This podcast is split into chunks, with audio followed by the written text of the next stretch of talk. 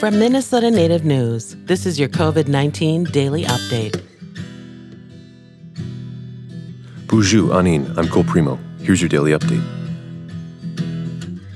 12 to 15 year old children will soon be able to receive a COVID 19 vaccination in Minnesota.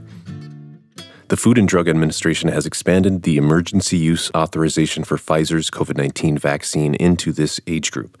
A clinical trial involving more than 2,200 vaccine participants in this age group reportedly found that the vaccine was 100% effective in preventing COVID 19. Pfizer's vaccine is already the only vaccine approved for those under 18 years old. It has previously been approved for people who are 16 years of age and up. The expansion of eligibility to 12 to 15 year olds will open up vaccinations to nearly 17 million more people nationwide, about 5% of the United States' overall population.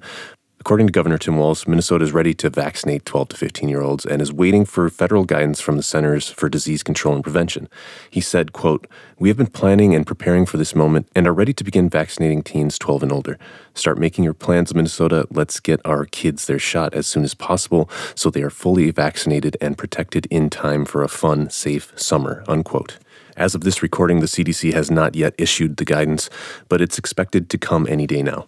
In addition to seeking emergency use authorization for even younger children, Pfizer is also looking to get its vaccine fully approved by the FDA. For vaccinations, a parent or guardian will be required to give consent for anyone younger than 18 years old. I'm Cole Premo.